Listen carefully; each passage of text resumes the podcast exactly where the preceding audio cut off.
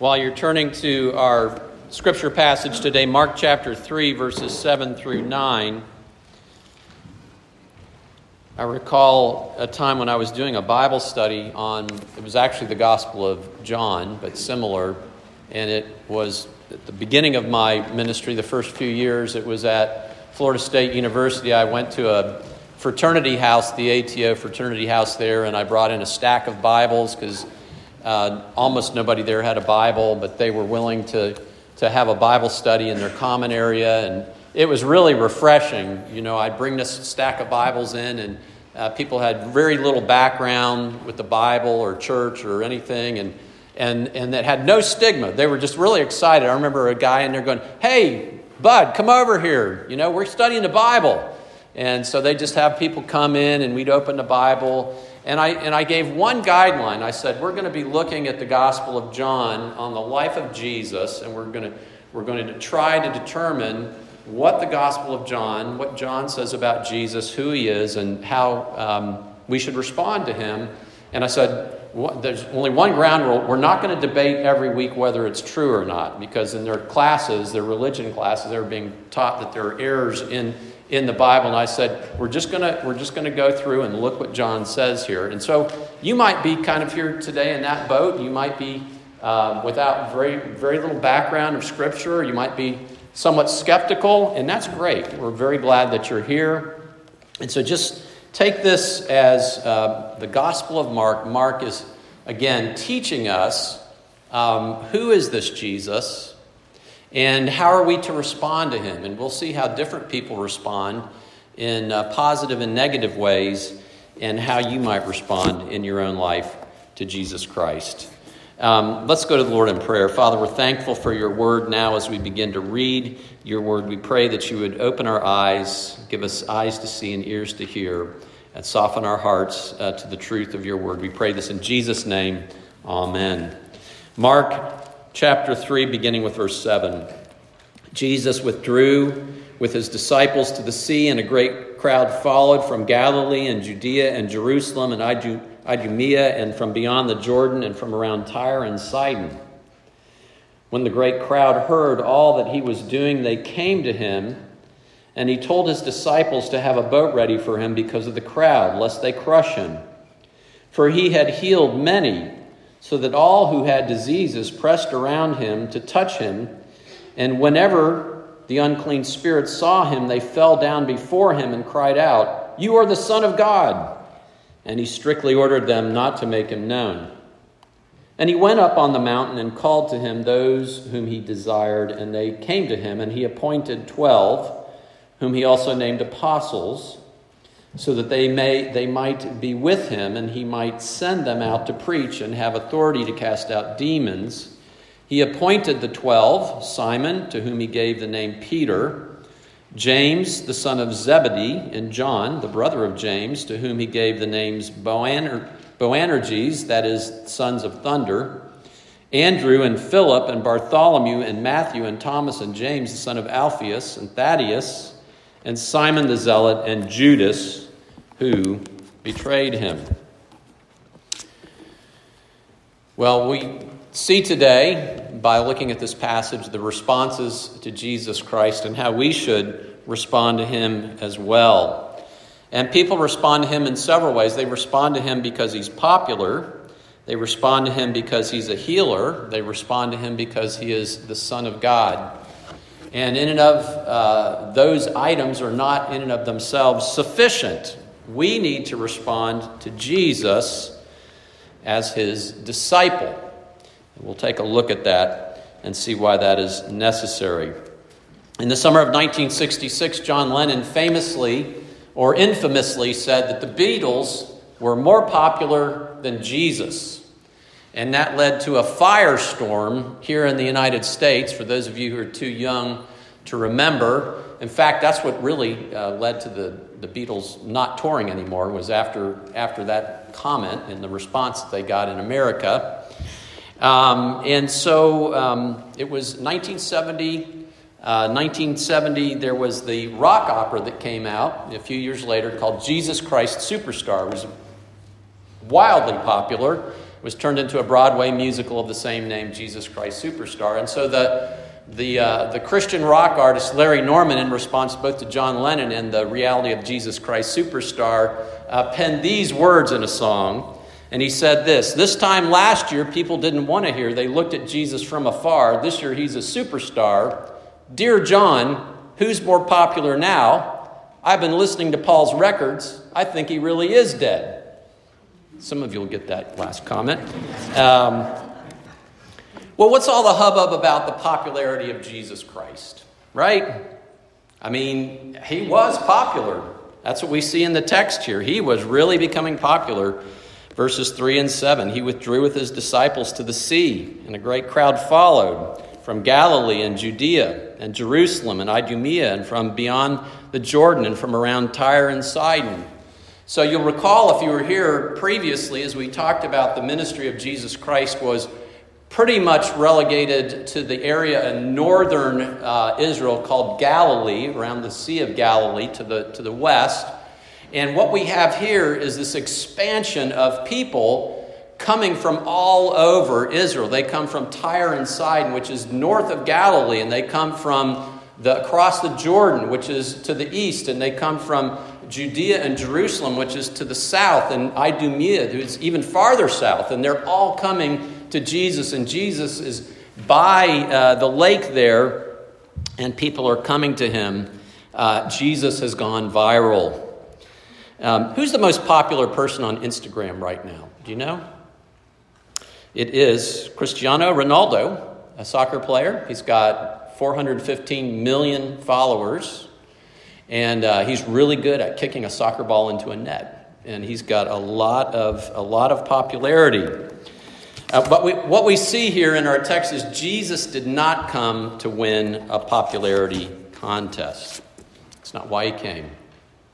And it's insufficient for you or me or anybody to, um, to come to Jesus, to receive Jesus, to follow Jesus because he's popular. And what we'll find in the Gospel of Mark is his popularity wanes.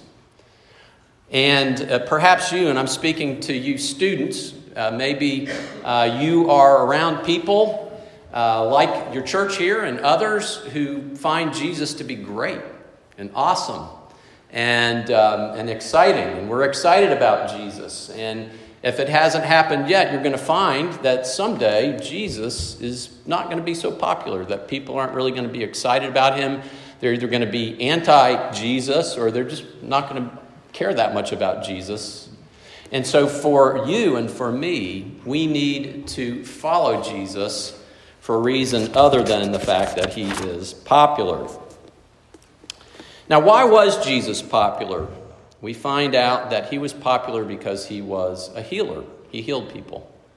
You know, if, if there was a doctor, a specialist, maybe the best in the country in any field, oncology, you know, maybe orthopedics or uh, pediatrics or whatever, that could heal 75% of any health problem, they would be wildly popular. You couldn't get to see them. Their office would be completely booked all the time.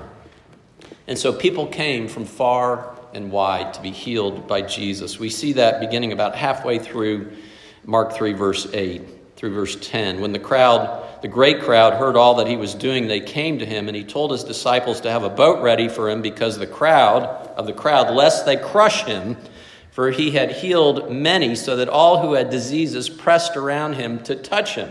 They just wanted to touch Jesus Touching Jesus could lead to their healing of all these various diseases, so much so that Jesus said, We need to get a boat ready because I, I may need to get in that boat uh, for my own physical safety.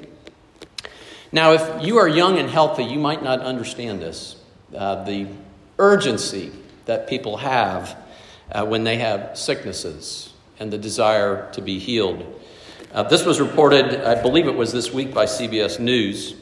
Doctors announced Thursday they had successfully performed a double lung transplant on a patient with terminal lung cancer, giving new hope to others who also have advanced stages of the deadly disease.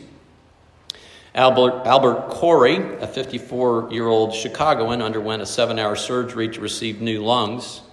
His oncologist said six months after the transplant, we're thrilled with Albert's progress. He doesn't require oxygen and is leading a normal life. He's now able to work, go to the gym without requiring breathing support. He said, My life went from zero to a hundred. You didn't see the smile on my face for over a year, but now I can't stop smiling. That's what's going on. People are coming to Jesus. They want to go from zero to a hundred. They want to receive their hearing. They want to receive their sight. They want to receive whatever. They want to be made well again. And it's not a small thing. It's not a small thing, but it's not a big enough reason to follow Jesus. See, Jesus' healing ministry was a foretaste of the kingdom of God. The kingdom of God is at hand, Jesus said. Jesus, in his person, was the announcement of the kingdom of God. And one day, the Bible says that the kingdom will come in finality and that kingdom will include a new heavens, a new earth. Uh, we'll have uh, resurrected, renewed bodies. There'll be no more sickness, no more death, no more sorrow. The old order will pass away.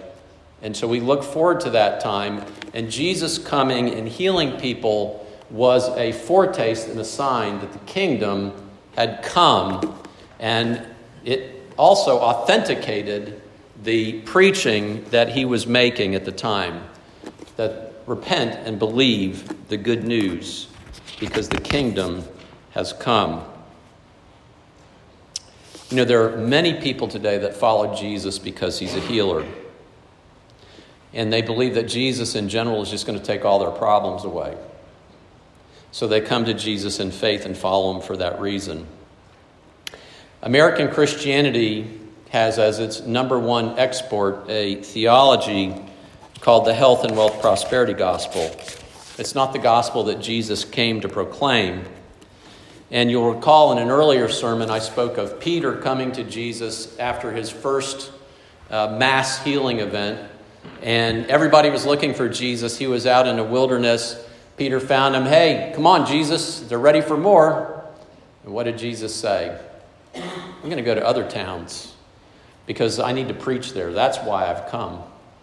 He didn't come primarily to heal. And there is this prosperity gospel that teaches that of necessity, if you have faith, that God will heal you through Jesus Christ. Here's how the British scholar Stephen Hunt explained it.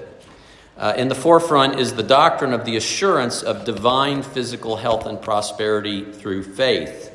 In short, this means that the health and wealth are an automatic divine right of all Bible believing Christians and may be procreated by faith as part of the package of salvation, since the belief is that the atonement of Christ includes not just the removal of sin, but the removal of sickness and poverty. Like I said, American Christianity has exported this around the world like Coca Cola. It's everywhere.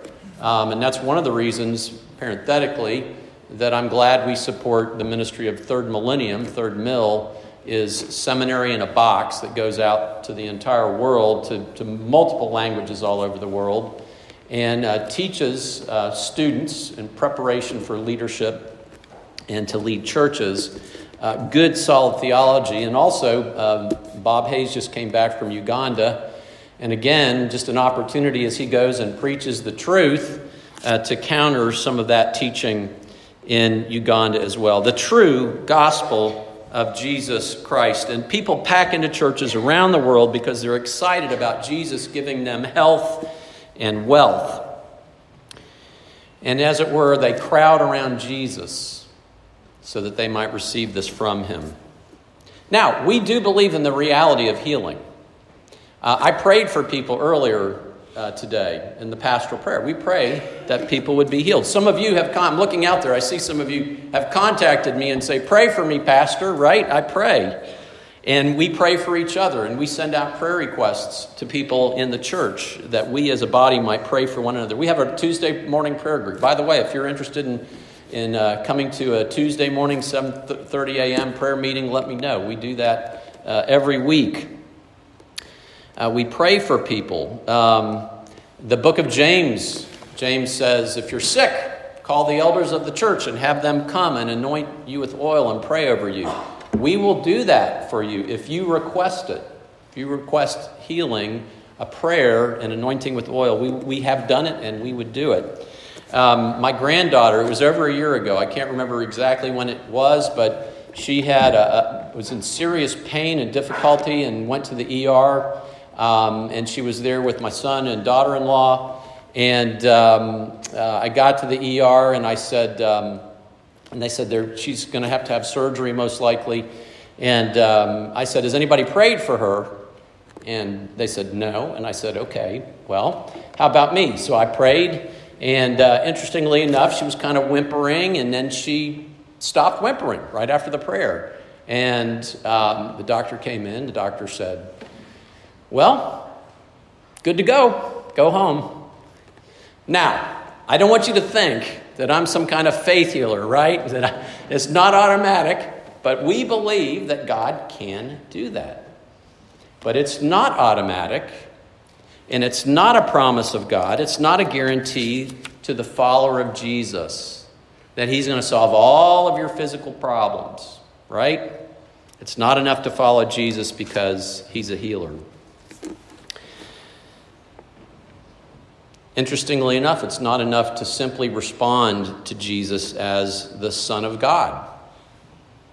It's not enough. It seems counterintuitive, doesn't it? Let me put it this way it's possible to respond to Jesus in the wrong way as the Son of God. We find here, and we found earlier, that there are unclean spirits that actually know who Jesus is. They call him the Son of God. In fact, they know better than anybody else on planet Earth at that time who Jesus is, who his identity is. And it's not enough to simply believe the fact that he is the Son of God. Now, I want to say this too. If, if you were not here for the sermon on Mark chapter 1, verses 21 through 28, that was uh, March 6th, where I went into some detail about unclean spirits and demonic powers and Satan. Again, you might think that's really strange. You know, I'm, kind of imagining in my head the Exorcist movie with head spinning and whatnot. Um, please go back. I'd encourage you. You can find that on our uh, website, uh, church website and on our Facebook page. I won't go into all the detail except to say, yes, the Bible teaches that there are spiritual forces, there are spiritual entities called un- unclean spirits, called demons, that there is an adversary by the name of Satan, and that Jesus had authority over those demonic powers. We learned that earlier as we studied here. And they, in fact, were the ones that said, You are the Son of God. Mark 3 11 and 12. And whenever the unclean spirits saw him, they fell down before him and cried out, You are the Son of God. And he strictly ordered them not to make him known. Now, people have said, commentators have said, um, that perhaps what the, the demonic spirits were doing at that point that was they had the belief that if they could call out his name, that they could somehow have power over Jesus. Uh, I don't know if that's true, but they clearly did not. And, and some have said that the reason why Jesus shut them down from speaking was he didn't want the adversary being the one to announce who he was to the population. And perhaps that's true, I don't know. But what's clearly acknowledged here is they did not have faith in Jesus. They believed he was the Son of God. You know, James chapter 2, verse 19 says, You believe that God is one. You do well. Even the demons believe and shudder. They believed he was God. They believed he was God's Son, come to earth. They shuddered. They didn't trust in him. He was not their Savior, he was not their Lord. So they knew who he was, but that wasn't enough. They knew better than anybody that Jesus was the Son of God incarnate. They believed that this was true, but they lacked faith in the Son of God as their Savior and King. Remember years ago when I was traveling after college, I was in Seattle and got involved in a church there and met somebody who was, uh, who was in the church, he was really uh, inquiring about Christianity and the Bible. And, and um, we got together and talked uh, one day for lunch, and he said to me, he said, I believe that um, what the Bible says about Jesus is true. I believe, I believe all of it's true. But I can't believe in Jesus. I can't put my faith in Jesus. You don't hear that often.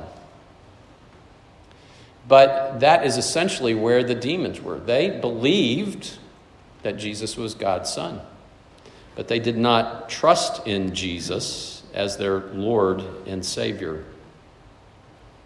So, what's required? What's necessary? What's the proper response to Jesus? Well, we respond to Jesus as his disciple. And we see this in Mark chapter 3, verses 14 and 15. All the other responses to Jesus Watch who responds. And he appointed 12, whom he also named apostles, so that they might be with him and he might send them out to preach and have authority to cast out demons. Now, first thing to understand is Jesus has the authority to appoint and to make disciples, right? He has the power. The word, the word there for appointed in Mark 3:14 is normally simply translated made. He, he certainly did appoint the 12 apostles, but he made them disciples. He had the power to do that. He had the power to constitute them as disciples. Remember last week we found out that Jesus had authority. He was Lord of the Sabbath. And prior to that, we found out that he had authority over the unclean spirits, the demonic powers. And here we find that he has the authority to initiate and to call and to make disciples out of the mass of humanity that is following him.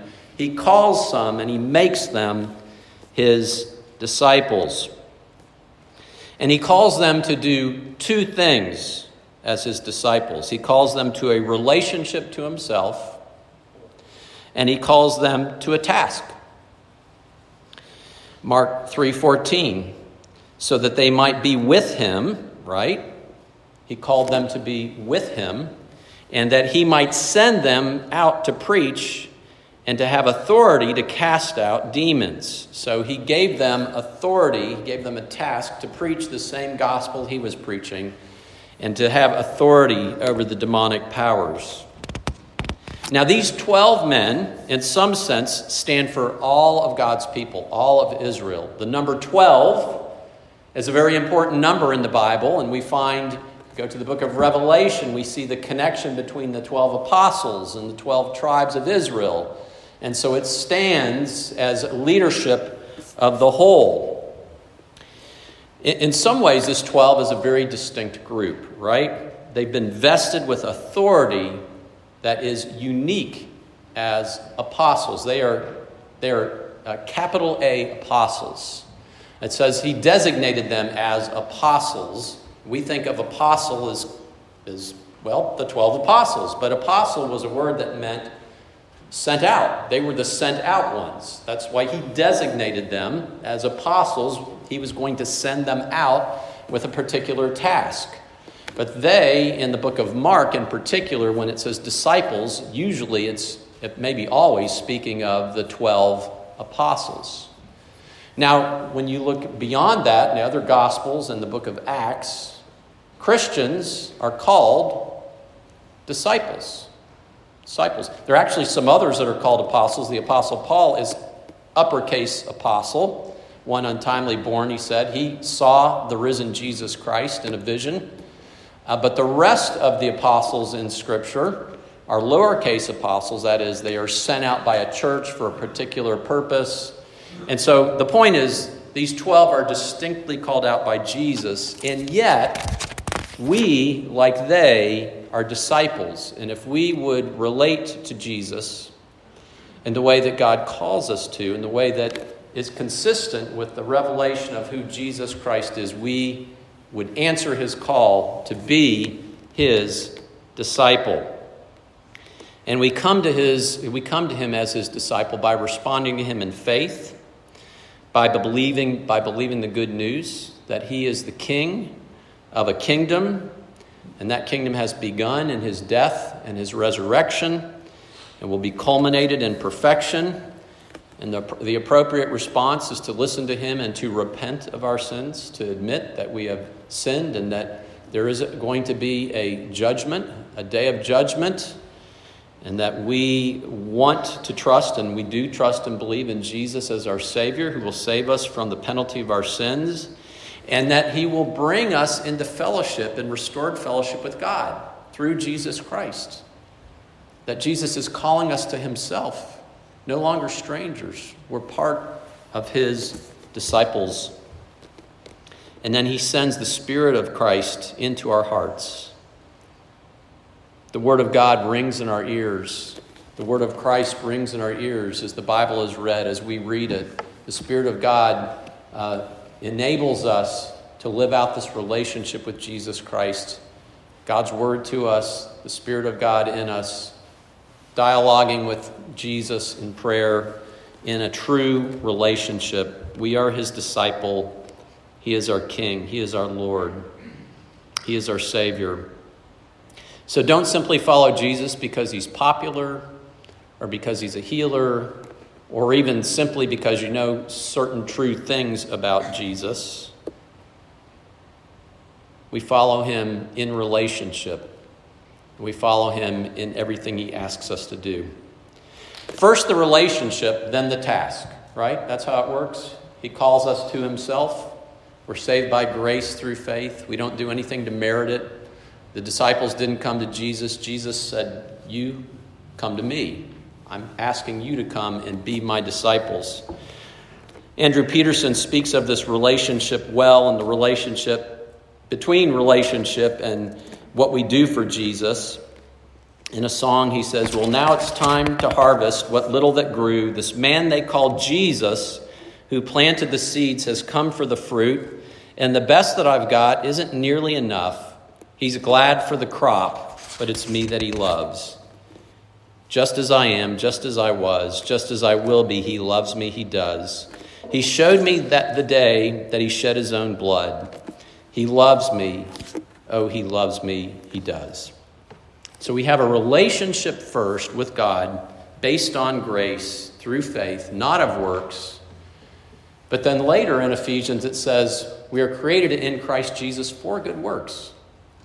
So he calls us to himself, and by grace we live with him. By grace we have a relationship with him, uh, all on the basis of his initiation, his initiative, what he's done in our lives. And then he gives us mission. And we work out that mission not in some sort of fitful earning of our way into the good graces of God and the good graces of Christ. No, we've received that. Now we work for him joyfully, and we've got purpose and meaning. We come with a task as his disciple. One of the things we do is we speak the good news the good news of Jesus Christ. In Acts chapter 8, verse 4, we find that those who were scattered by persecution did what? Those that were scattered went about preaching the word. This was after Jesus died, after his resurrection, after his ascension. Acts chapter 11, 19 through 21.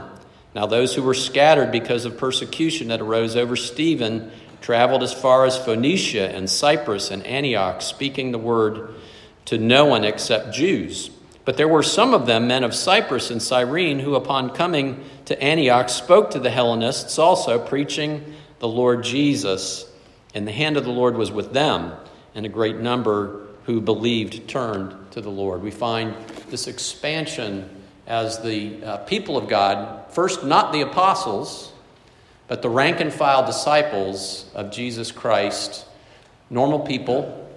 When they're persecuted, they leave and they just talk about Jesus where they go and people believe the good news of Jesus Christ. So don't be ashamed of Jesus. You don't have to be a trained speaker. Just live out your life. You have a relationship with Him, you are His disciple. And the Lord has specifically gifted you and every disciple for tasks given for His kingdom's sake. We see examples of this gifting in Romans chapter 12, verses 6 through 11. Having gifts that differ according to the grace given to us, let us use them, if prophecy in proportion to our faith, if service in serving, the one who teaches in his teaching, the one who exhorts in his exhortation, the one who contributes in generosity, the one who leads with zeal, the one who does acts of mercy with cheerfulness. Love, let love be genuine. Abhor what is evil. Hold fast to what is good. Love one another with brotherly affection. Outdo one another in showing honor. Do not be slothful in zeal. Be fervent in spirit. Serve the Lord. So God has equipped us, and we find in 1 Corinthians, for instance, these are called gifts of the Spirit. He's gifted you in certain ways as the body of Christ, the members of Christ, to be about the tasks that the church is called to uh, through the particular gifting that He's given you. I just I read recently, um, R.C. Sproul talked about, he is a theologian, um, gone on to be with the Lord, but um, God's used him in many people's lives, and he was uh, after he became a Christian, he was um, relieved to know uh, that he didn't have to have the gift of evangelism. Okay, that doesn't mean he didn't do evangelism. It just meant that he would tell people about Jesus, and they just didn't seem to be coming to Jesus all the time, and so he was really discouraged. And then he realized that he had the gift of teaching. And so that didn't mean he didn't tell people about Jesus, and God didn't use the gospel in people's lives. It just meant he had a specific uh, gifting that God had called him to. And same is true for you. Um, I've been I've been called to be the pastor of the church, and that has meant over the last three and a half years that I have learned about contracts, and I have learned about trusses, and I have learned about FEMA. And uh, in, in a sense, what I've tried to do for three and a half years is started to more and more and more uh, not do those things and have others do those things. And graciously, many of you have done that. And uh, why is that? Because uh, I, don't know how to do that stuff, right? I'm not the guy you want doing that. I remember one time we were deal, dealing with FEMA stuff and, and negotiating contracts, and I was like, you do not want your pastor doing this, right? But some of you ought to be doing that for the good of the kingdom. Some of you are called in service. Some of you have uh, both a heart of mercy and a head for mercy. You know how to do that. How do we take care of each other in the church? Um, and so we together come together as disciples of Jesus Christ, and we understand we have tasks that we're called to do by Jesus. And that should, that should free you up and that should thrill you that you have purpose in this life. We're not just kind of sitting around waiting for Jesus to come back. As, as much as we do that, we know that He's given us a task to live for Him as His disciples in whatever way He has uh, equipped you to be part of this endeavor of, of letting people know about the good news of Jesus Christ and bringing them into relationship with Him that they too might be a disciple of Jesus Christ. Well, we find here that the call of discipleship is the characteristic that unites all his disciples. You know, what brought them together? It was simply his call to discipleship.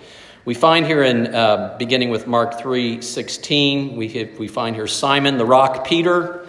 Uh, Peter, that means the rock. Um, and interestingly enough, he's, he is far from steady and consistent. He's far from that immovable rock. And yet, uh, he would be an important foundational disciple in the life of the church. And this, I think, tells us that God will use us in ways um, that it's not, about, it's not about how good I am or how wonderful I am, even how gifted I am, that God can use me um, and he can get glory in it just as he got glory in Peter, the rock, who um, fluctuated quite a bit in his life, as evidenced in the Bible. We find here James, the son of Zebedee, and John, the brother of James, to whom he gave the name of Boanerges, sons of thunder. Now, this is probably a little bit more consistent with their personality, as we see examples of that in Scripture.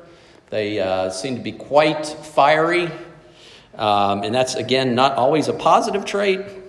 Verse 18 others, Andrew and Philip and Bartholomew and Matthew. That's Levi, the tax collector we heard about last week. Thomas, James, the son of Alphaeus, Thaddeus, Simon the Zealot. So there's a lot of variety here among the disciples. One interesting thing, as I mentioned before, you don't find any uh, religious leaders. You don't find Pharisees. You don't find scribes. You don't find priests. Um, you just find people coming together, non religious people, non religious leadership called to be disciples. And you find some people here, you know, you might say, which of these two don't belong together? One of them is Matthew. Again, we found out something about Matthew, Levi, last week, and he would have been despised as a, um, as a traitor, as somebody who was in league with Rome and uh, he would take taxes of his fellow Jews for Rome.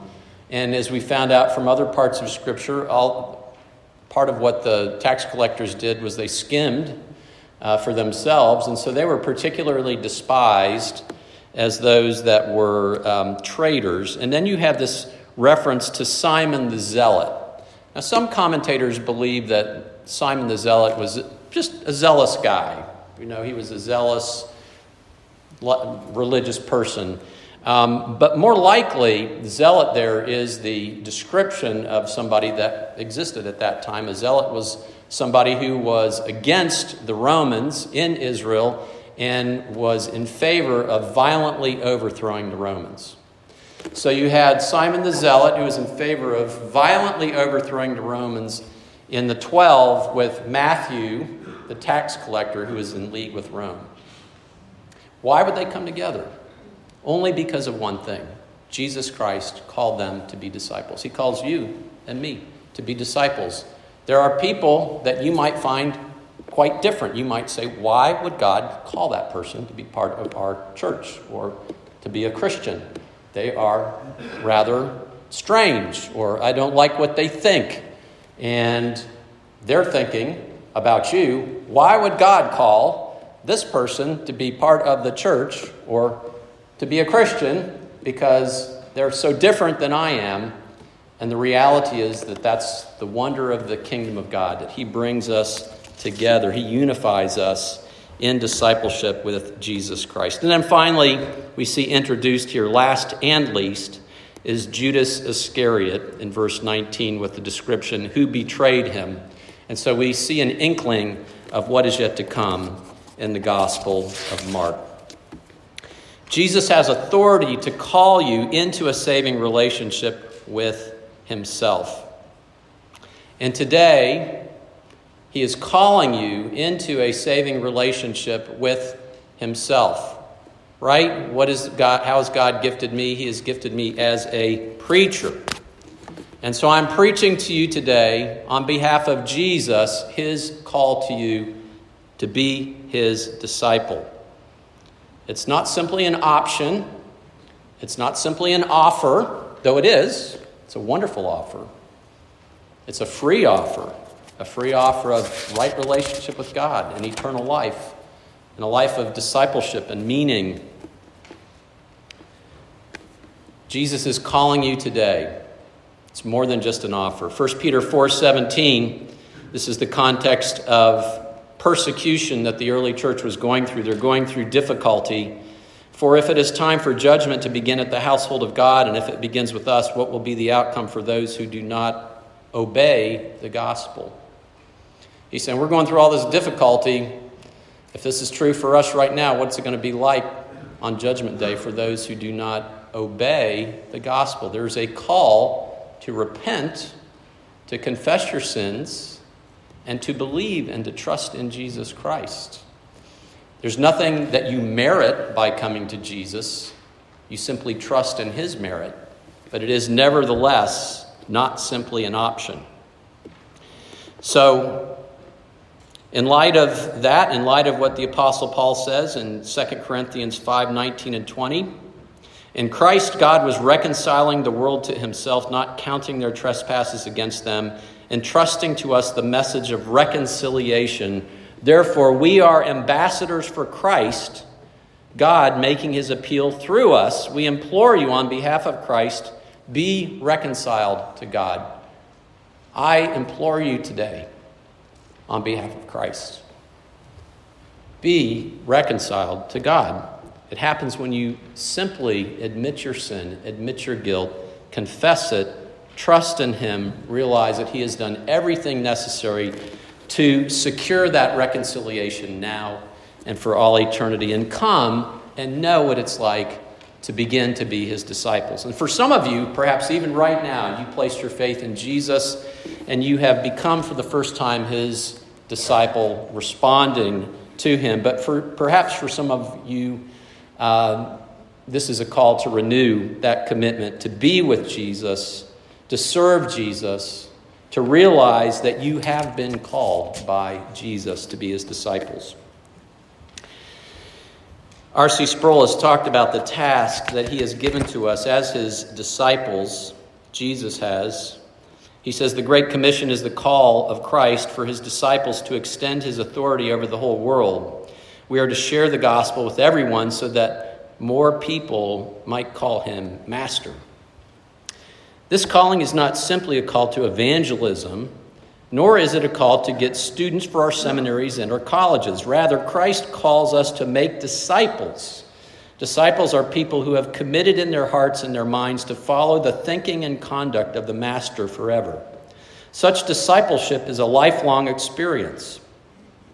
When we're involved in discipleship, we do not graduate until we get to heaven. Discipleship is a lifelong experience of learning the mind of Christ and following the will of Christ submitting ourselves in complete obedience to his lordship. Thus, when Jesus tells us to go to all nations, we are to go into all the world with his agenda, not our own. The Great Commission calls us to flood this world with the knowledgeable, articulate, with knowledgeable, articulate Christians who worship God and follow Christ Jesus passionately. So Jesus Christ calls you to a relationship with himself and a purpose as his disciple. Let's pray.